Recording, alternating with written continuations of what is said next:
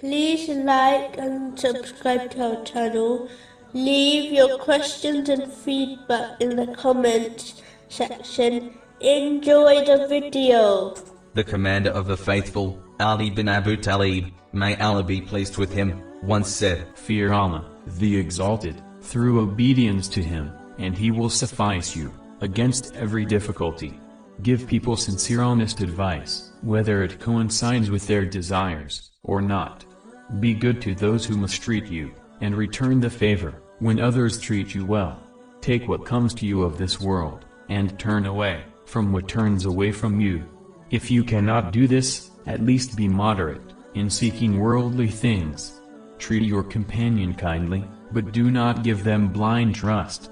Stay back from what gives you doubt. Staying away from it is safer, than taking risks. Ask only for those things, which suit you. Whose goodness will benefit you, in both worlds. The burden of which will not weigh you down. Do not request things, that will not remain with you, when you leave this world. The time has come close, where each person will observe, the consequences of their actions. Do not speak about things, which you do not know. And do not speak about everything, you do know. Do not become a slave to another when Allah, the Exalted, has created you free. Do not be more capable of unkindness, than kindness, of stinginess, more than generosity, of heedlessness, than focus. Do not only accept counsel, when it causes you pain. An intelligent person accepts counsel through criticism, only an animal is counseled, with a whip. Do not place your desires with someone, who is indifferent to you.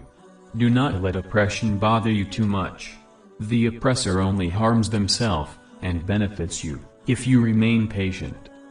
Beware of making excuses for a sin, you could have refrained from committing. The best apology, is not to sin. Beware of putting faith, in worldly hopes.